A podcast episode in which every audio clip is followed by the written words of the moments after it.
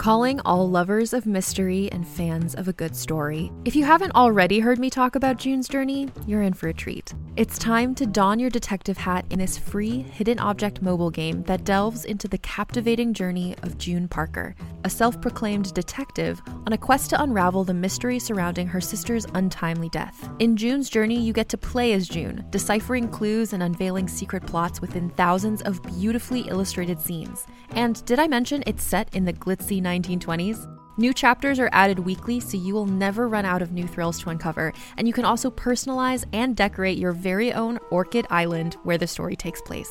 How sharp are your detective skills? Find out when you download June's Journey on your Android or iOS device, or play online via Facebook Games. Your detective journey awaits.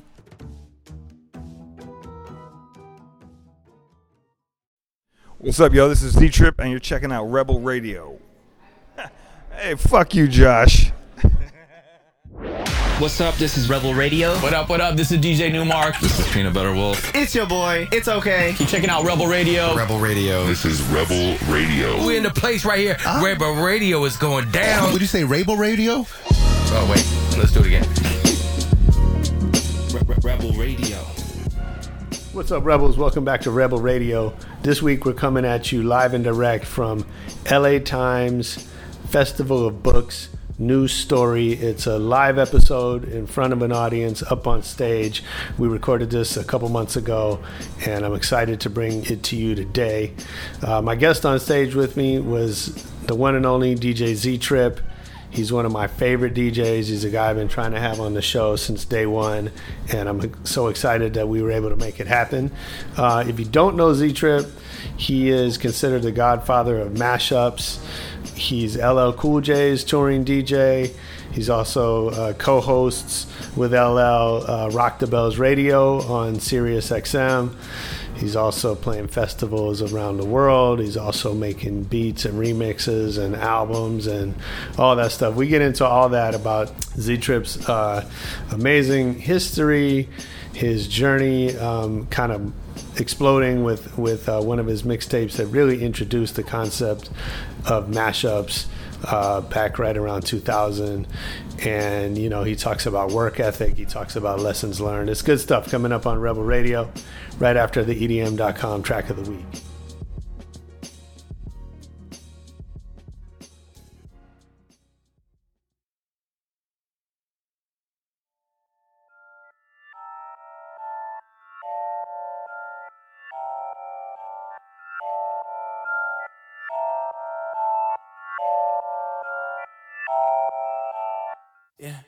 I put too much in this mission. I cannot weaken for even a weekend. No, I cannot trust and just risk it. That's why I keep all this distance. That's why I keep all this. That's why I keep all this. That's why I keep all this distance. That's why I keep all this. That's why I keep all this. That's why I keep all this distance. Coming up fast. Pray that it lasts. Yo, that was Movers with Distance, the EDM.com track of the week. If you like that one, get over to EDM.com, check out more new music, and let's get into the interview with Z Trip.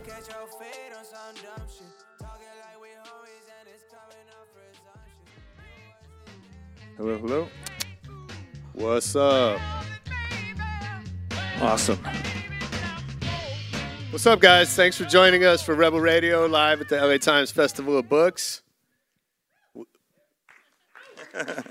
I think uh, appreciate you making time on your Sunday. I know there's a lot to do. You guys could be in the desert at Coachella sweating it out, and you're here in a comfortable, beautiful theater with us. So I appreciate that.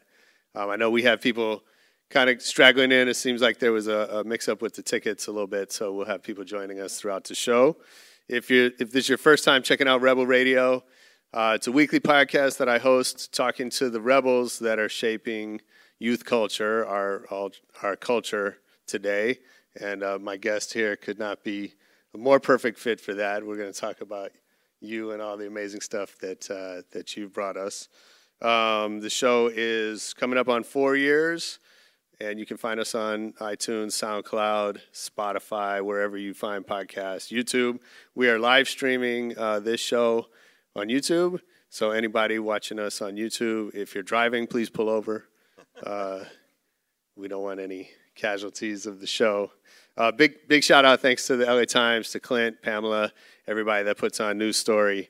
Uh, we were here last year interviewing uh, Ali Shaheed Muhammad from a tribe called Quest. We had a great time, and, and uh, it's an honor to be invited back. I usually don't get invited back places, so I appreciate that. Um, so we are here with DJ Z Trip. Thank you for doing this, man. I appreciate you. I'm stoked to be here. Um, so w- we've known each, each other for a long time. Um, I want to talk about uh, your amazing journey as a DJ, entrepreneur, producer, all of that. Um, so we could we could spend a whole hour just giving your resume, but I, I'm going to give some highlights. Um, um, so Z Trip is known as as the Godfather of mashups, which I think is an interesting title that we'll kind of dig into. I, yeah, I didn't. I didn't put that one on myself. That was kind of No, no, I, I understand. one day. it just happened. Totally. Um, but you're also rocking festivals all over the world. Uh, apparently, uh, for the delight of our, our Clint Schaff in uh, multiple states around the country. I know you're the touring DJ for LL Cool J for many, many years. And uh, you're also um, do the, the Rock the Bells radio with him on Sirius XM Yeah. 43. Correct. Um, and you know you've opened for uh, everybody on the planet, including the Rolling Stones, including Linkin Park. I got to spend some time with you watching that show at the Hollywood Bowl that you opened, um, and then producing for so many, many people, pro- producing and remixing for Bob Marley, the Beastie Boys, Daft Punk, Nirvana, Public Enemy, plus movies, plus uh, who knows what else. I'm sure lots of other great stuff. Um, you played, uh, so we met, I think it was 1996 over the phone, and I forget who introduced us, but somebody told me about this guy from Arizona, and um, and I had heard the uh, the Tom Sawyer remix that you did.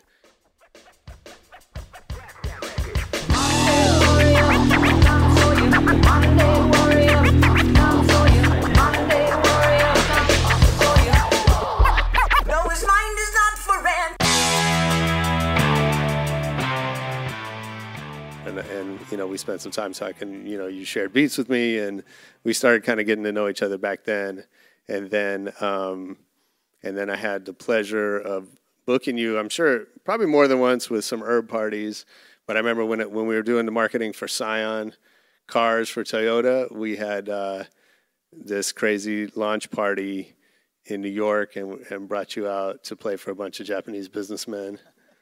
I, I remember that party actually. Yeah. Yeah, that was you know it's funny because if you think about back in the day, all those parties like early herb parties, Scion parties, like some of those things were all just we all started out at a certain time and everybody got fell into different businesses and we were all trying to still connect the dots. So it's like if you got a thing, you I knew we would probably get the call, or if we got a thing and we need somebody to write about it, we're like, let's Yeah. call you and call Raymond, call Herb. Like, it's, Yeah. so everyone was trying to sort of connect the dots. So those were the the early frameworks, I think, of people getting day jobs but still keeping a toe in the culture. So is that still a thing? I mean, I think you're you're 100 percent right that you know, for guys like us when we started in in this business, you know, I, I don't know about you, but I didn't think of it as a business. I didn't realize that it was a business until much later, and it was just more about this community and this sort of uh, you know brotherhood of people that you shared values with. Yeah, I think. I mean, for me, it's um, you know, we all sort of came up again at the same time, so uh, you know, it didn't really feel like it was work ever when I Mm-hmm. was work. You know, when, if you were like, "Hey, I got this job thing," it was always like, "Oh, I'm just going to go and do your event or your thing." But it, Right. it- I I knew that it was going to be dope. I knew that it was going to be, you know, of the culture, and it wouldn't be like I'd walk into a room full of people that I'm like, "What?" You know, Right. they. Yeah. I thought we were going to go here. They all want this. Now it's awkward and weird. And some of the the businesses, you could tell, like some of the businesses around the time that you were doing these parties, you know, if it was something for you, I was like, I know exactly what I'm walking into, but I would walk into some of these other parties, and and they'd book me on the strength of a Coachella performance, or they saw me do something, and they're like, now do it for these people, and you're just like, this is it's. I'll, I'll try, but like. It's Right. in branding, marketing, everywhere. Um, you almost, it's almost kind of hard to find a pure that um, without having some corporate entity sort of, you know, Yeah, I mean, I think, you know, on both sides, the companies have wised up that culture is important and that they need to be uh, investing in that. And then, you know, uh, when we did that that Scion event, so it was the night they had just announced that they were launching a new car brand that morning, and then we had this party, right? And so I don't know if you remember this, but we had to call and book. You know, we had Shepard Fairey design the invites, and we had, you know, some some of our, our great DJ friends playing, and we had to kind of we we weren't allowed to tell anybody what it was for. So we were just like, it's this new car thing, and you got to trust me that it's not going to be terrible. right, And uh, but that doesn't happen anymore. Like that that uh, hesitation to work with corporate partners doesn't. No, really I, I I don't think so. I mean, I think it's it's just about choosing the right entity you want to align with. You know, Yeah. because again, so many of these people who were there in the trenches with us in the parties that were the raves or the things that were you know the illegal parties or whatever are now the heads of some of these companies. So it's like it kind of right. makes sense. Okay, but I want to talk about you. What year was that when you had Beck come out?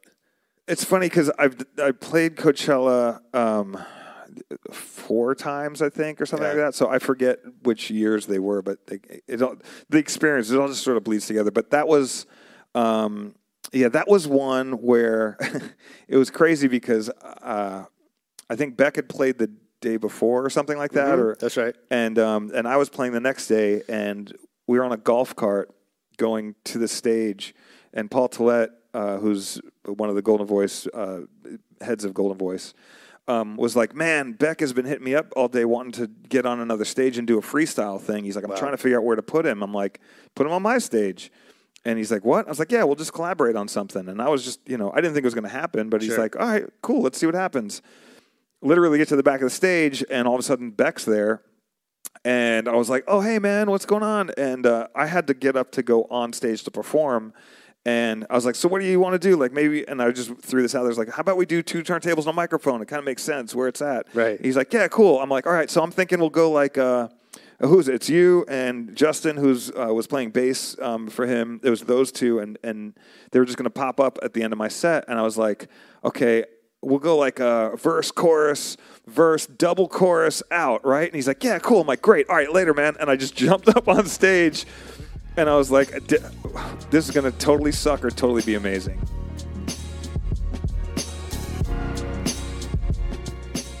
I'm so happy to have Honeybook as a sponsor on Rebel Radio because I know a lot of you, just like me, have your own businesses. Um, you started something around your creativity, and, and that's what you love doing. But you know, running a business, you have to do it all, right? You got to handle the contracts, the payments, the proposals, all the stuff that's not really what you care about, but it has to get done, right? Because you got to get that money. So HoneyBook is an online business management tool that lets you organize all those communications in one place. Uh, it integrates with your existing software like QuickBooks, Google Suite, MailChimp, whatever you use. And it, it just makes it simple to run your business better. They give you templates, signatures, automation to keep everything on track. Let you focus on the work that you really love to do. Save time, do more of what you love with HoneyBook. Right now, HoneyBook is offering Rebel Radio listeners 50% off your first year with the promo code REBEL.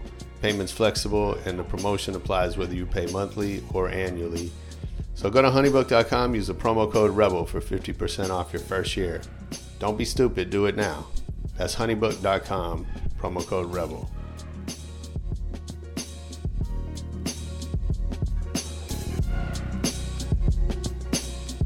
Well, it was amazing. Yeah, it ended up being great. He came out, we just did it, and um, freestyled the whole thing, and it became, you know, a one of those highlights that they, you know, wrote about, and it was great. It was just a fun time. Well, I think you know I brought it up because it was it was you know it's a set that I still remember you know this many years later, and it was one of those things when, um, uh, now that's what Coachella is, right? It's a bunch of surprise sets. I mean, it's it's well, way more rehearsed than that, I think. Yeah, yeah, definitely. But you know, but there's a, but they've kind of baked that in. But when you were doing that, like that was this new thing.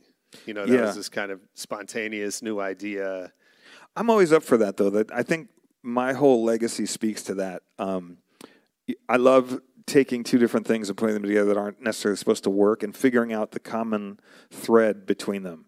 And that to me is very much sort of uh, the whole approach of of just trying to be you know be authentic to what I'm about and what I'm into musically, um, drawing from different genres that I grew up listening to, really being a fan of of hip hop, really being a fan of heavy metal, really being a fan of jazz and funk and like and figuring out ways to incorporate drum and bass, whatever it is. And those shows to me, like those early days, having the ability to freestyle is such an important part Sure. of the show Yeah. to me. So if you, you know, if I've got sort of my set planned out or mapped out a little bit, and all of a sudden you throw me this Beck curveball, like that's exactly what I'm looking for. Because to me, that's also what makes you a better artist is being sort of pressed into this situation where you have to sink or swim and doing it, you know, doing a, a balancing on the high wire without a net is way more fulfilling. You know what I mean? If you know there's a net there, you're not. It's just not as cool. Sure. You know what I mean? So Yeah. to know that you've got to really nail it um, forces you to come up with stuff. And I think there's, you know, when the crowd also sees that too, it's kind of like I've always used this analogy where you're surfing and the person goes into the wave and you can't see them, and there's that moment of like, are they going to make it? And they don't, uh, and then they come out, and they're like, yeah, they made it. Yeah. That's kind of the same thing. Like I want to be able to have that moment of like,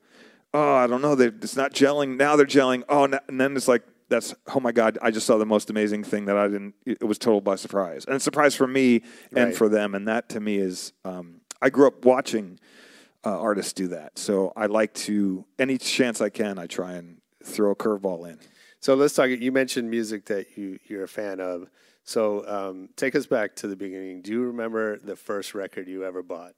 First record I bought was the story of Star Wars, and Oh, wow. it was the narration of Star Wars. So not the John Williams. no, no, not the music. It was the narration. Oh my god. Um, and uh, and I listened to that record over and over because Star Wars was such a big deal for me as a kid. Yeah. Um, I saw that when I was seven, right? Right when it came out, super Sure. excited. Um, and so getting that record and hearing this, I was able to sort of watch the movie again with all the actors' voices and stuff, and mm-hmm. it was incredible. But it's funny because that record is such a staple in my diet that as I started getting into music and buying records and just getting, you know, I started out as a drummer and wasn't really collecting records to be a DJ or anything. I just loved music. But once I got turntables and everything set up, I started messing with different styles of music. I would take anything that had a big long drum break or instrumental, uh, a James Brown instrumental, whatever, and I would put that Star Wars record over top of it Oh, and try and scratch the noises because I knew that record verbatim. It was Sure. like my go-to scratch record. So trying to put that over different things and finding out what works, what didn't work, and it was like so. It's kind of really weird that my first record was not even a, a music piece; it was like the tools. I mean, that's kind of fitting. Yeah, it's pretty much. So I mean, you know, scratching Who, R two who D two. introduced you to DJing? Well, it's really. I'd have to say that I absorbed it. So I, originally, I'm from New York. Before I moved to Arizona, I was in New York, and I was listening to. Um, so, hang on. I was in New York. Moved out to Arizona. My family was out there. Got a divorce. My uh, parents got a divorce. My dad moved back to New York, and so my mom was in Arizona, and my dad was in New York. So I was doing this back and forth thing. So I would go to New York, and I would listen to these mix shows on the radio late at night, and it was Marley Marl and Red Alert and uh, Chuck Chill Out and all these uh, New York DJs mixing these songs together. And I would listen to this music and I'd be like, what is that? And certain songs I would know, but the songs that they were playing on the radio were like an, another verse or an extended version or mm-hmm. some whole new drum pattern of the song that I didn't know existed. So I would go to the record store and buy the records that I heard on the radio and just started collecting records. So those guys were kind of the first people who got me into the idea of having extended versions of songs or things that I didn't know existed. And my collection turned into me being uh, bringing those records back to Arizona and people at, in Arizona going like, "You have such great records. Why don't you play them at our party?" Right. So it was sort of like, "Cool, I'll bring my cool record collection and make your party cool." Yeah. and uh, and that you know it turned into also then it's like, "Hey, can you make me a mixtape with all those cool records?" It's like, "Sure." So I was just really sharing this music with other people who, because they were regional New York hip hop records, Sure. nobody in Arizona knew what the hell they were listening to. So it was kind of like this. I was like the missionary, like handing out, you know, leaflets, like check out MC Shan, check out, you know, whatever. So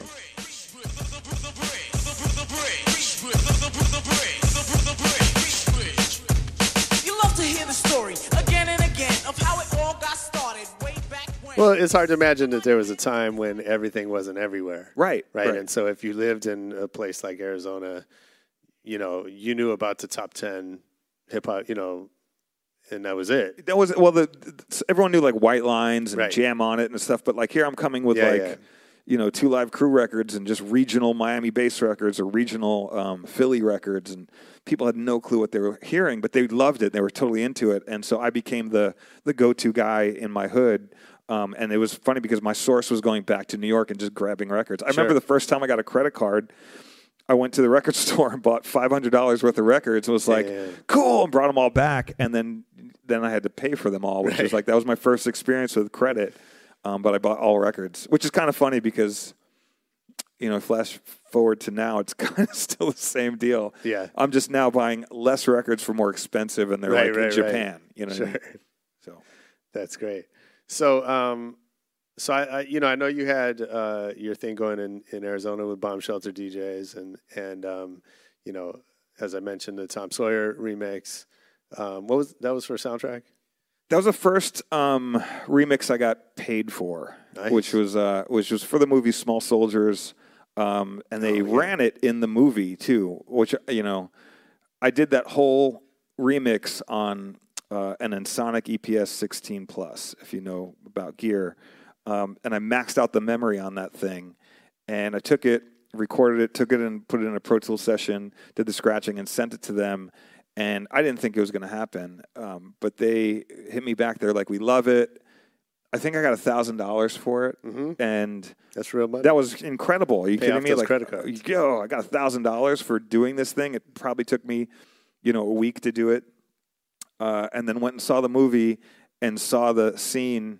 Kirsten Dunst dancing in, her room with like all these rock posters and listening to my remix. I was like, "This is the shit! like I've made it!" You know what I mean? Yeah, so yeah, yeah. Uh, that was that was a, a very sort of empowering moment. And once you sort of, I, I feel like as a DJ coming up, I think most DJs, at least I can speak for myself, but I would think most, you just want to express your art. You want an audience of people to hear what you do. Right. And so you'll do it for nothing. You'll do it just to do it. And after a little bit of time, when you actually get paid for doing something that you would have kind of done anyway, like then it turns into like, wow, wait a second, I can sustain this if I just keep building. And that was kind of my the turning point for me to actually get a check from Warner Brothers or DreamWorks. Mm-hmm. Sorry, a check from DreamWorks for this thing, and it was just like the light bulb went off. I was like, I got to continue to do this. Yeah. Yeah, so uh, it's interesting. I was I was in a conversation this week with some music business folks, and you know, it was about how you know there's there's there's ongoing discussion about where the money goes in music, and and you know how come the artists don't make more of it, and all of that stuff. And uh, one of the people in the room said, you know, not not to not to counter that, but said, you know, the artists that I talk to, like, will often they just they want their music heard, often to the detriment of making money. Yeah. Right. That they'll often make business choices uh, or choices that affect their business based on this idea that they want it out there for the world to enjoy. I I see both sides of it. Yeah. From being a starving artist who wants the um, recognition, you know what I mean? Because if that equates to X amount of likes or X amount of attention, um, and you sacrifice making money for it, I understand that. However, I feel you can do both. Um, you just have to be savvy about doing both. Yeah. Um, and the other thing too is, you know, knowing your worth. You have to really know what you're worth, and knowing not to sell yourself short. Or if there's a time to bargain or sell yourself short, you know what you're getting in return. Right. Um, I think the other thing that uh, most people should pay attention to, and I pay attention to a lot. And the and the longer I do this, the the more it really comes into play is the aggregate. You know what I mean? It's really about what you know, not how much you're making at this particular gig or that particular gig, or weighing one against the other, but how much are you able to do this for a living? Right. Are you able to right now and go get a, a, meal and eat that meal and not feel like I can't afford the extra guacamole or whatever the hell? You know what I mean? Like, is that is your life okay? Are you good?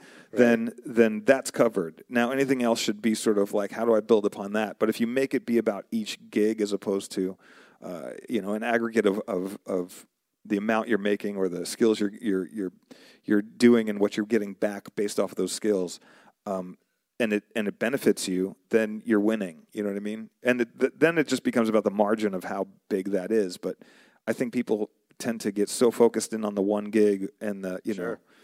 know, if you make it just be about that, then you're I think you're kind of you're not you're missing the bigger picture. You know, you'll get those bigger gigs. You'll get the you know, you'll get the phone call from Scion where it was like, "Hey, we got this big budget. Like, cool. That mm-hmm. covers rent for you know, right. six months. Don't have to worry about that. Now I can go back to doing you know other things. It's yeah. like they'll come. You just got to build it. Yeah.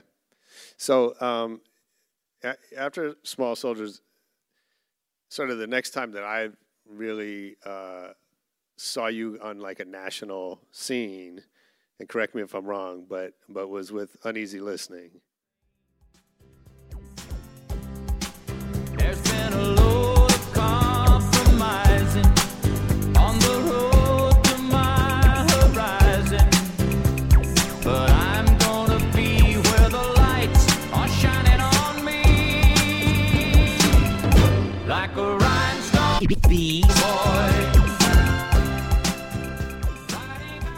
So, you know, for anybody that doesn't know, was that 2001?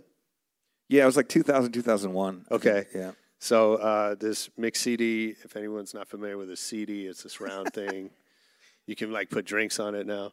Um, but uh, it was a mix CD that you did that I think for a lot of people um, was the first time they had heard mashups. Um, I, I think you know, I think calling it, I think mashups is sort of a disservice to what that was. And I remember from the moment that opened with the Rhinestone Cowboy, um, just feeling like this is something different than what we're used to hearing. Yeah, it was it was meant to be um, sort of a, a, we called it um, against the grain. Yeah. Uneasy Listening Volume One. The whole thing was, I love music, uh, and I've always been trying to sprinkle in other styles of music into what I when I play. So if I go into a room full of people who just want to hear rap music, I'm going to try my hardest to sprinkle in a couple other things that they don't know that they may dig or maybe into. Um, and also for myself, so it's not just one thing all night long. Right. And that um, would parlay itself into playing three or four hours, and then all of a sudden playing a Van Halen thing and having people come up to you at the end of the night and be like, "Man, that was amazing set you played. Three hours, awesome. That Van Halen thing you did was cool." You're like, "Yeah." Three hours. That was the one thing that stuck out because it was so oddball. Sure. Yeah. So that became sort of the, the basis of making a whole mix based around the oddball stuff or the stuff that I thought was really interesting and cool. And I met with DJ P, who was the other guy I did it with mm-hmm. in Springfield, Missouri, and I did a show and I was uh, he played, and I heard him doing sort of the same style of stuff where it was like, here's all this bizarre stuff that you wouldn't normally hear DJs play at the time. I was like, we got to get together, man. Uh, like, I haven't really heard anybody pushing the boundaries like that.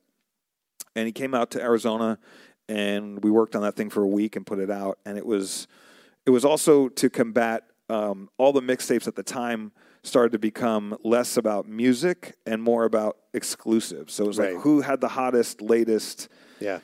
Most deaf verse or, you know, whatever it was. And that's all the mixes. Everyone was trying to one up each other on having the most exclusive. And I feel like, in a weird way, we're very much back to that and it's kind of never left, but it's very much back to that now of, of with mixtapes. Well, just in general with music, it's mm. like things are so immediate that it's not so much about how amazing the song is; it's about how many people hear it and how many likes you can get and how much of a splash you can get. And then in two or three weeks, people are on to the next thing right. um, by default. But at that time, those were the mixtapes. And we were like, I don't want to hear. I don't want to plug in a mixtape and hear the same things from all different, you know, ten different guys chopping up the same forty songs.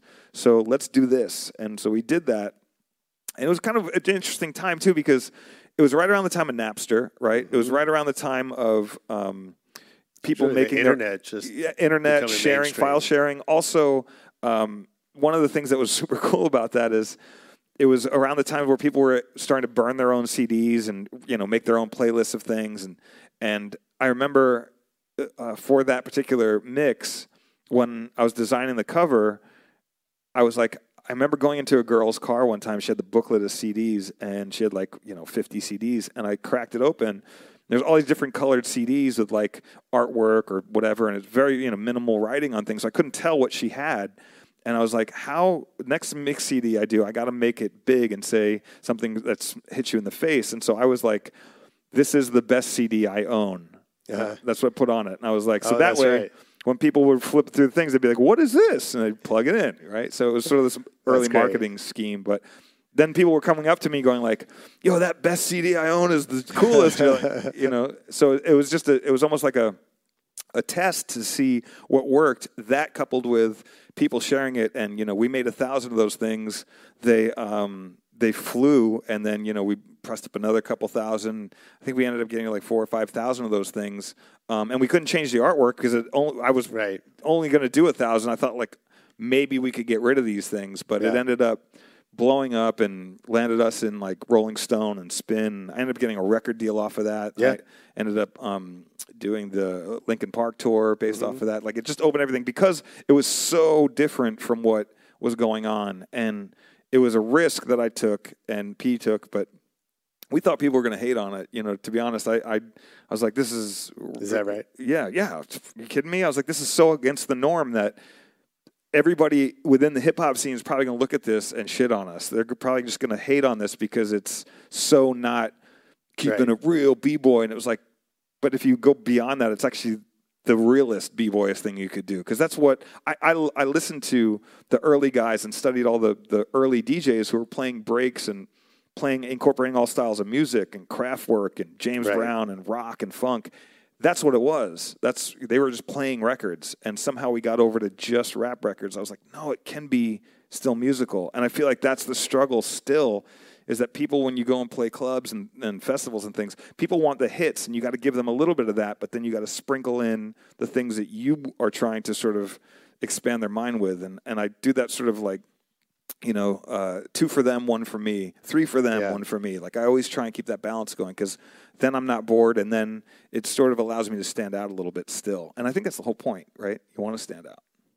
Yeah, I mean, I think you know, uh, you, you talked about the marketing and like you know the fact that that was four thousand copies or whatever it ended up is amazing how far it traveled. And again, you know, Yeah. that was the internet was fueling that. It was a But- it was a perfect storm in a weird way, but it, it, everyone got it, man, and it and Yeah. it opened up this, you know. They were like mashups. and It's like we didn't really even call it that. We just called it blending. It was, Yeah. you know, take an acapella of this or a instrumental of that and just mix them together. And then they called it mashups. We were like, that's kind of. And it was funny because it ushered in this whole new thing of like people calling themselves mashup DJs. I'm like, Uh-huh. I'm going to take rock records and mix them with hip hop records, and I'm a mashup DJ. And so you'd see on flyers like, you know, Right. playing hip hop, playing mashups, playing. It's like and mashup. The term just means mixing, Right. And so, like, I'm a mixing DJ. It, it was a redundancy that I was just like, this is so dumb. But you know, Well, at the same you know, time, I had to kind of rock with it. You know, But we're kind of addicted to these labels, right? of course. Um, At first, I was like super like about it, but then I was like, you know, whatever. Call it what you want to call it. Do what you do. I don't care. But it just the thing is, what happened is it also ended up being a little kind of a mess because we were really finicky over what went with what because things had to be in key. They had to match Yeah. tempos. There was all this meticulous about like we'd try a hundred things, and if only one kind of worked, we might put it on the shelf until the one came along. But once it opened up the Pandora's box, then you had people in the UK and like everyone was just file uploading, and, and mashup became such a search button that you get these guys who are like mixing two things that didn't sonically sound good, but like maybe the you know uh, you know I don't know you'd have like Lou Reed, walk on the wild side, and and Adam Ant, goody two shoes, walk on the goody two shoes side. You're like, Sure. it's the worst. Yeah, yeah. Sounds like it sounds horrible. The Well- name, I get the juxtaposition in the name, but like you miss the whole concept, and you're just pushing the square through the circle, and it's like not working. So there was a, a part of like, oh my god, just opened up this door to like such horrible. But then there was also a lot of people who came through and realized like we can push the boundaries and open up doors. So it sort of ushered Yeah. in things for like 2 Many DJs and Danger Mouse and all these other people who Sure. kept the kept the the right momentum going. You know what I mean? Yeah, yeah. I mean, I think it it definitely, um, you know, that genre or whatever got that style of mixing definitely got taken to ki- kind of cartoonish levels. Um, Extremely. and you know, a lot of just wordplay, like Yeah. titles, as you Yeah. said, or a lot of like ironic DJing. Yeah. Um, and you know, and there, there was an era for a while, if you guys remember, um, where it was like, let's make people dance at any cost, right? Which I, you know, I, I get as, a, but it was like we're, we're just gonna play the cheesiest fun song because we just know people are gonna dance, even though we're like sort of holding our noses while we do it. Yeah, And I and and you know what what you do I think is very different and I think it goes back to what we talked about earlier that you're playing music that you love and the fact that it's different genres is not yeah. that's not what drives it. Well, it was it was the thing is I could stand behind any of those things I Right. played, and I could tell you about those records or those artists, and you could tell that it meant something to me, and it was coming out through the mix in that manner. Um, I st- I think we're still in a situation now where. Uh, you know, there are a handful of DJs who really care about selecting and, and Yeah. re- care about the details, but there's a a really huge chunk of DJs who just want the big drop, the big tune, the followers, the all the other things that come with it, which is okay to want those things, but in their quest to get those things, they've skipped a big chunk. And some people go back and learn it, some people don't, but I it struggle I struggle when I go to hear other DJs play um, you know, maybe one in in uh, you know, three or four DJs don't have this, but most I see, mostly younger cats um, are just playing tunes and they're not putting any of them into the mix. And you can't really hear them in the mix. You can and as a dj when you have a dj ear you hear the, the hot tune to the hot tune to the hot tune and you're like okay you're just running through hits. And while you might be finessing them up a little bit in my mind i'm like what what what do you play in your car when you're driving away from the gig? Right. Like, that's what i want to hear. Or what are you listening to in the airport when you're waiting for the to the next show? Like sprinkle some of that in. Because are you really listening to like baby shark right now between? Because that's what you're pushing on me right now. Like oh you know because it's getting a reaction. Sure. but you know what what are the things that you're really into that you can sprinkle between the two? And that is when i go and get inspired because then i'm listening like i don't know what that is or i hear something and i get i sort of get the, the blood pumping again. But when you hear just somebody run through uh, you know 40 hits 100 hits in a row and you then you go to another party and you hear the same thing just in a different order. It's it's, a little sort of like, come on, man, we could be doing so much more than this. Yeah. But I get it. Like I also understand the commerce side, and but you know, there's just the part of me that's like, I want to hear what you're into. You're in a position also to sell your who you are. You know, is it just an image? Is it just you So- up there? So what's the Sonically, I want to know what you're. You know. what's the incentive, right? Like you can um, the the the musical part of being a DJ can be pretty easy now. Yeah, yeah. To right? physically Like do there's it. Yeah. to phys- like there there's technology, there's access to records. You don't have to fly all over the world Yeah. hunting down records. You know, all, all the shit that you went through to build your your skills and your toolkit. We can get that in a in a weekend. Yeah. Um, why should people work that as hard then?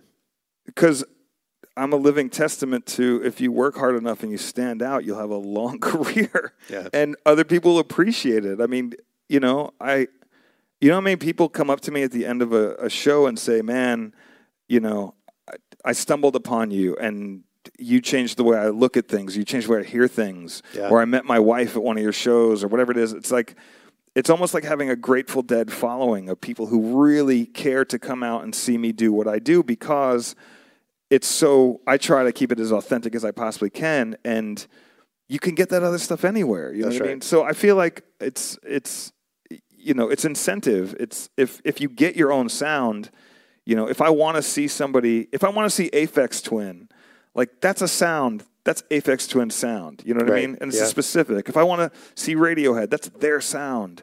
And I, and these are people like I, I could go on and on about like how many other bands sound like the other bands that are hot for the moment and then move on to the next thing? And it's like you don't really know what their sound is or maybe it takes them five or ten years to find their own their own, sound.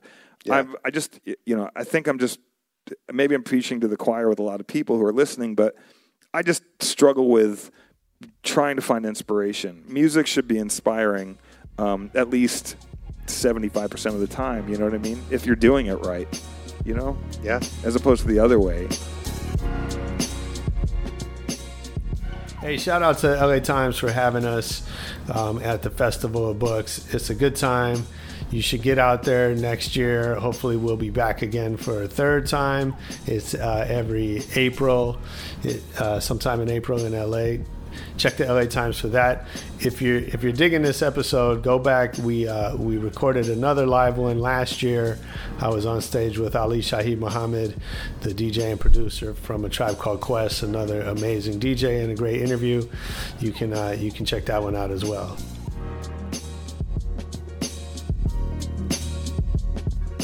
So on, on that note, you, you know you you got um, you know you kind of blew up with with uneasy listening. You got a record deal. You know people all over the world are discovering it.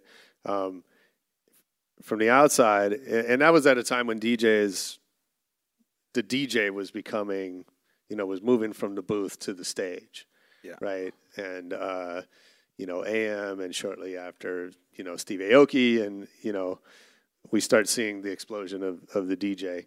You kind of went the other direction and kept it underground. Um, you know, not making banging out EDM tracks and uh, you know playing celebrity parties. I mean, I'm sure you played celebrity parties, but like you didn't you you didn't go that route of making that your career and your business. Was that on purpose? Yeah, I mean, I, again, I just I have to be authentic to what I care about. Like I'll I'll push boundaries and I'll take chances always, but my biggest thing was I didn't want to go and become part of a niche thing or a uh, something that's very for the times or for that moment, and then all of a sudden not be able to back out of that. Like I'll flirt with everything, but like I I came out this way, and I've been able now to go through you know the blog house era the Yeah. dubstep era you know it's like i've been able to, to bounce through and, and still flirt with like i love all this stuff but like Sure. to not make you know oh, what's hot right now oh uh, you know down tempo edm all right i'm going to make a whole album of that like okay then what then in three years it's like oh Right. wow that's the thing man just timeless classic style to me is matters more because I always want something that it's funny. We were sitting down out front, and, and you're playing a, a mix of uh, that I did at the Oh, Get yeah. Back, right? And it's funny as I was talking to uh, to my friend over here. Um, I was like, "Wow, this is good music." I was like, "Who? This is like," and I didn't realize until like two or three songs, like, "Oh shit, this is me." It's fucking hot tonight, y'all. But it's about to get hotter. Cause we're about to bring you legendary DJ Z Trip. That's how we're doing it tonight. Get back. Woo! I ain't no joke. I used to let the mic smoke. Now I slam it when I'm done and make sure it's broke. When I'm gone, no one gets on. 'cause and that's, That's from great. you know whatever like 10 years ago or something and Yeah. we talked about how like timeless music it's like that i could have done that last night because the content and the music i was flipping was like proper funk good tunes and it's like good tunes are good tunes are good tunes and they'll always stand the test of time that's why you have fleetwood mac and pink floyd and all these people who are just you know queen bohemian rhapsody will always be able to be played because it's such a classic as opposed to you know what was the big snap tune from you know four years ago Right. you know that everyone knew at the time but now you know what are those people doing with their lives it's like So was knows? there was there a moment when you had to make hard choices to say I'm gonna I'm gonna go with what I know instead of like there's a big check for something whack in front of me? I think every day is a hard choice because that stuff is so tempting and the money is so Yeah. there and it's like you know, you know how many times I've done, you know, gone to photo shoots and they're like, "Here, put these clothes on and look this certain way," or, or you know, uh, "Hey, we want you to remix this thing, but do it in this kind of fashion." It's like you have to have some sense of integrity of what you are taking on to know where the fine line is between, okay, I'm going to go get that bag of money because it's great money, but like I'm also going to regret it in the morning. But you know what? I could use that money because that's going to fund me getting all these other cool records that I'm going to be able to play and do this other cool thing with it. So it's like almost like a Robin Hood. I'm going to rob from the rich and give to the poor musically. But um, you have to choose those battles because if you're just constantly over there, then you you know you might be famous, but then what sort of credibility are you going to have? You're going to have to walk back from that. You know yeah. what I mean? I, don't- mean, I'm I think that's the to story that. people tell themselves, right? Like, I'm gonna, I'm gonna get that money. It's gonna fund all this great stuff, and you kind of never get to the great stuff, Yeah. because you get, you just get off track. You know, I struggle with um, with I have a lot of friends who are DJs who are amazing DJs, incredible DJs. And when we're around each other or we're freestyling or playing records or messing around, it's like I know what they're capable of doing. But they fell into the bottle service circuit. Right. And that's the only gigs they play now. And Yeah. while it's good money for them, it's kind of like, yo, I'm just going to take this job at this gas station for the summer. And then before I know it, I come back 15 years later, like, I'm the manager of this mobile station. That's right. And it's like, yeah, but you're so much better than that. Like, you just stuck with the day job. You didn't push a little bit. And I think like it's, it gets a little dicey because at the, at, but you know, who am I also at the end of the day? Like, if you're a DJ and you're DJing at, a- at a nightclub and you're making lots of money and you're doing your thing and you're not, you're bagging groceries, like, and you're still DJing, like, who am I? It's just not for me, man. I just, Yeah, I it's just a it. question of what everybody's in it for, right? So, like there's this thing you know we we refer we think of DJs as curators right? Because you're playing other people's music and whatever. And um, but I I don't think that describes you very well right? Because uh, the selection is just one small part of what you do. You make music you combine things into ways that they've never been done before. You get up on stage with Beck and take risks. Like you know curation is not really doesn't do that justice Well, it allows me the room to to go anywhere now. If I just did bottle service clubs and then all of a sudden I was like, I'm going to do a reggae night, like Right. that would be so hard for me to just Yeah. kick off. But because I've been able to bob and weave out of all these different um, areas and played in front of different crowds, it, it's kind of the the known. You know, I know he's going to be amazing. I just don't know what he's going to play. Like, Yeah. so that to me is something that I've really, I'm really happy to have built up over the years because I've been able to parlay it into other things. So if I do a Coachella or I do, um, you know, uh, Bonnaroo or whatever big festival, and then I go do something with LL and we do a thing that's a completely different thing, or then I go and do the AFI Fest or the Tribeca Film Festival where I'm scoring to a silent movie live in front of a crowd. These are weird things that you know what I mean. Like, sure, I try my hardest to keep myself evolving. I'm, I have a show coming up um, with Adam Deitch, the drummer of Lettuce, and Buck Rogers doing the finger drumming and Supernatural freestyling, and me. And you know, we might rehearse for a day before the show, but who knows what the hell's going to come of it? I just know I've got the right players, and that keeps me excited. Sitting in with Karl Denson, sitting in with Galactic, all these different bands and things. It keeps me uh, evolving and exciting. And uh, you know, I try to to push those boundaries, even to the point of doing things that are uncomfortable. Um, opening for Linkin Park for the last, you know, the show that they did at Hollywood Bowl, Yeah. um, where Chester had passed, and we were doing a tribute show. That was a really hard show for me to do. You know what I mean? Sure. But like, a, I wanted to do it for Chester. B, you know, I wanted to, I wanted to get it off my chest. So sonically, I wanted to sort of cleanse myself and and feel that you know therapy from that. But it was really hard to do. And doing shows like that, it's it's important to push my boundaries. It's important to not be comfortable every single time I get behind the turntables because you don't grow. Right. What um what have you learned from LL Cool J? God, that guy. I saw you guys last year at Jazz Fest, and it was an incredible, incredible show. Thanks. Um, I've learned that I thought my work ethic was amazing, and I was so wrong. Yeah. Because that guy, I mean, I think I keep it pretty good, but he is Yeah. just every second of every day is p- constantly pushing and growing and evolving, and um, it's just been amazing to be around him. He's such a, a, a an amazing source of energy and um, constantly inspired by that guy. Yeah. It's it's like it's to watch him work, um, and and the other thing is to collaborate with him, to to to be able to like, you know, how we first started working. It was very much like I came at the situation with like, here's my skill set, here's your skill set, and we're both successful in our own right. He didn't have to work with me. I didn't have to work with him. We wanted to work together. And when you have a difference between needing and and wanting, it's a completely different thing. Because if we don't need to make this stuff, but we want to make this art, the art is going to be so much better. And his work ethic, my work ethic, I mean, it's real proper MC and DJ on stage. Like we're really doing it. There's no overdubs. It's a lot of walking on the high wire. And the fact that he's up for that and is still in incredibly great shape and still delivers Amazing. pushes me to, to like i want to do even more. And so we're constantly you know we don't take anything for granted. We're, we always rehearse and work on new bits and, it, and it's constantly evolving. It's amazing. But his uh, that's what i've learned is how to just be better and continue and, and evolve.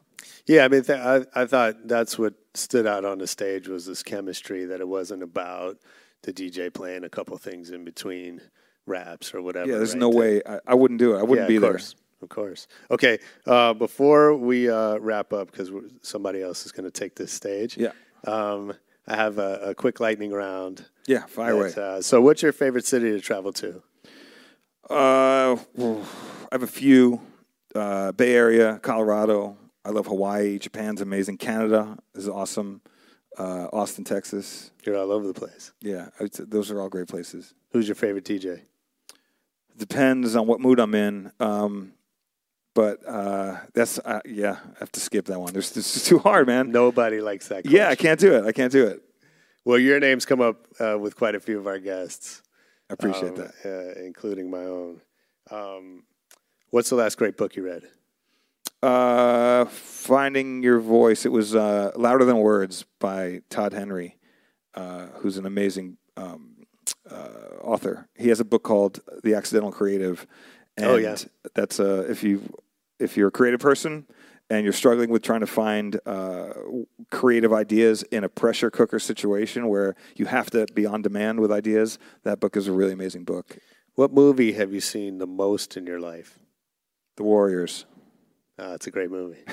I mean, if, if you're going to watch a movie over and over, that's a good one. Yeah, I'm proud and ashamed as as I wa- as I look at it now. It's like ooh, it's a little cringeworthy, but like holds a deep place in my heart. I know all the words. No, it's great.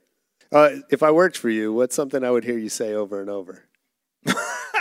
Oh, where the fuck is that record? Where's that record? Where is that record? I know it's somewhere. I oh man, help me find this record. That's what you would find because it's somewhere like in my collection. Yeah. That's the problem. When it's on vinyl and you don't have it digitized and you know you're, I need that acapella and it's on this thing, but it's not there. Oh, it's not I'm where sure. I left it. So like, there's three or four hours at a time that'll go down the rabbit hole until it's finally find it. But that's yeah, we'd be on the hunt. Amazing. It happens. Z Trip, thank you for doing this, man. Yeah, man. Stoked. Pleasure. Thank you for having me.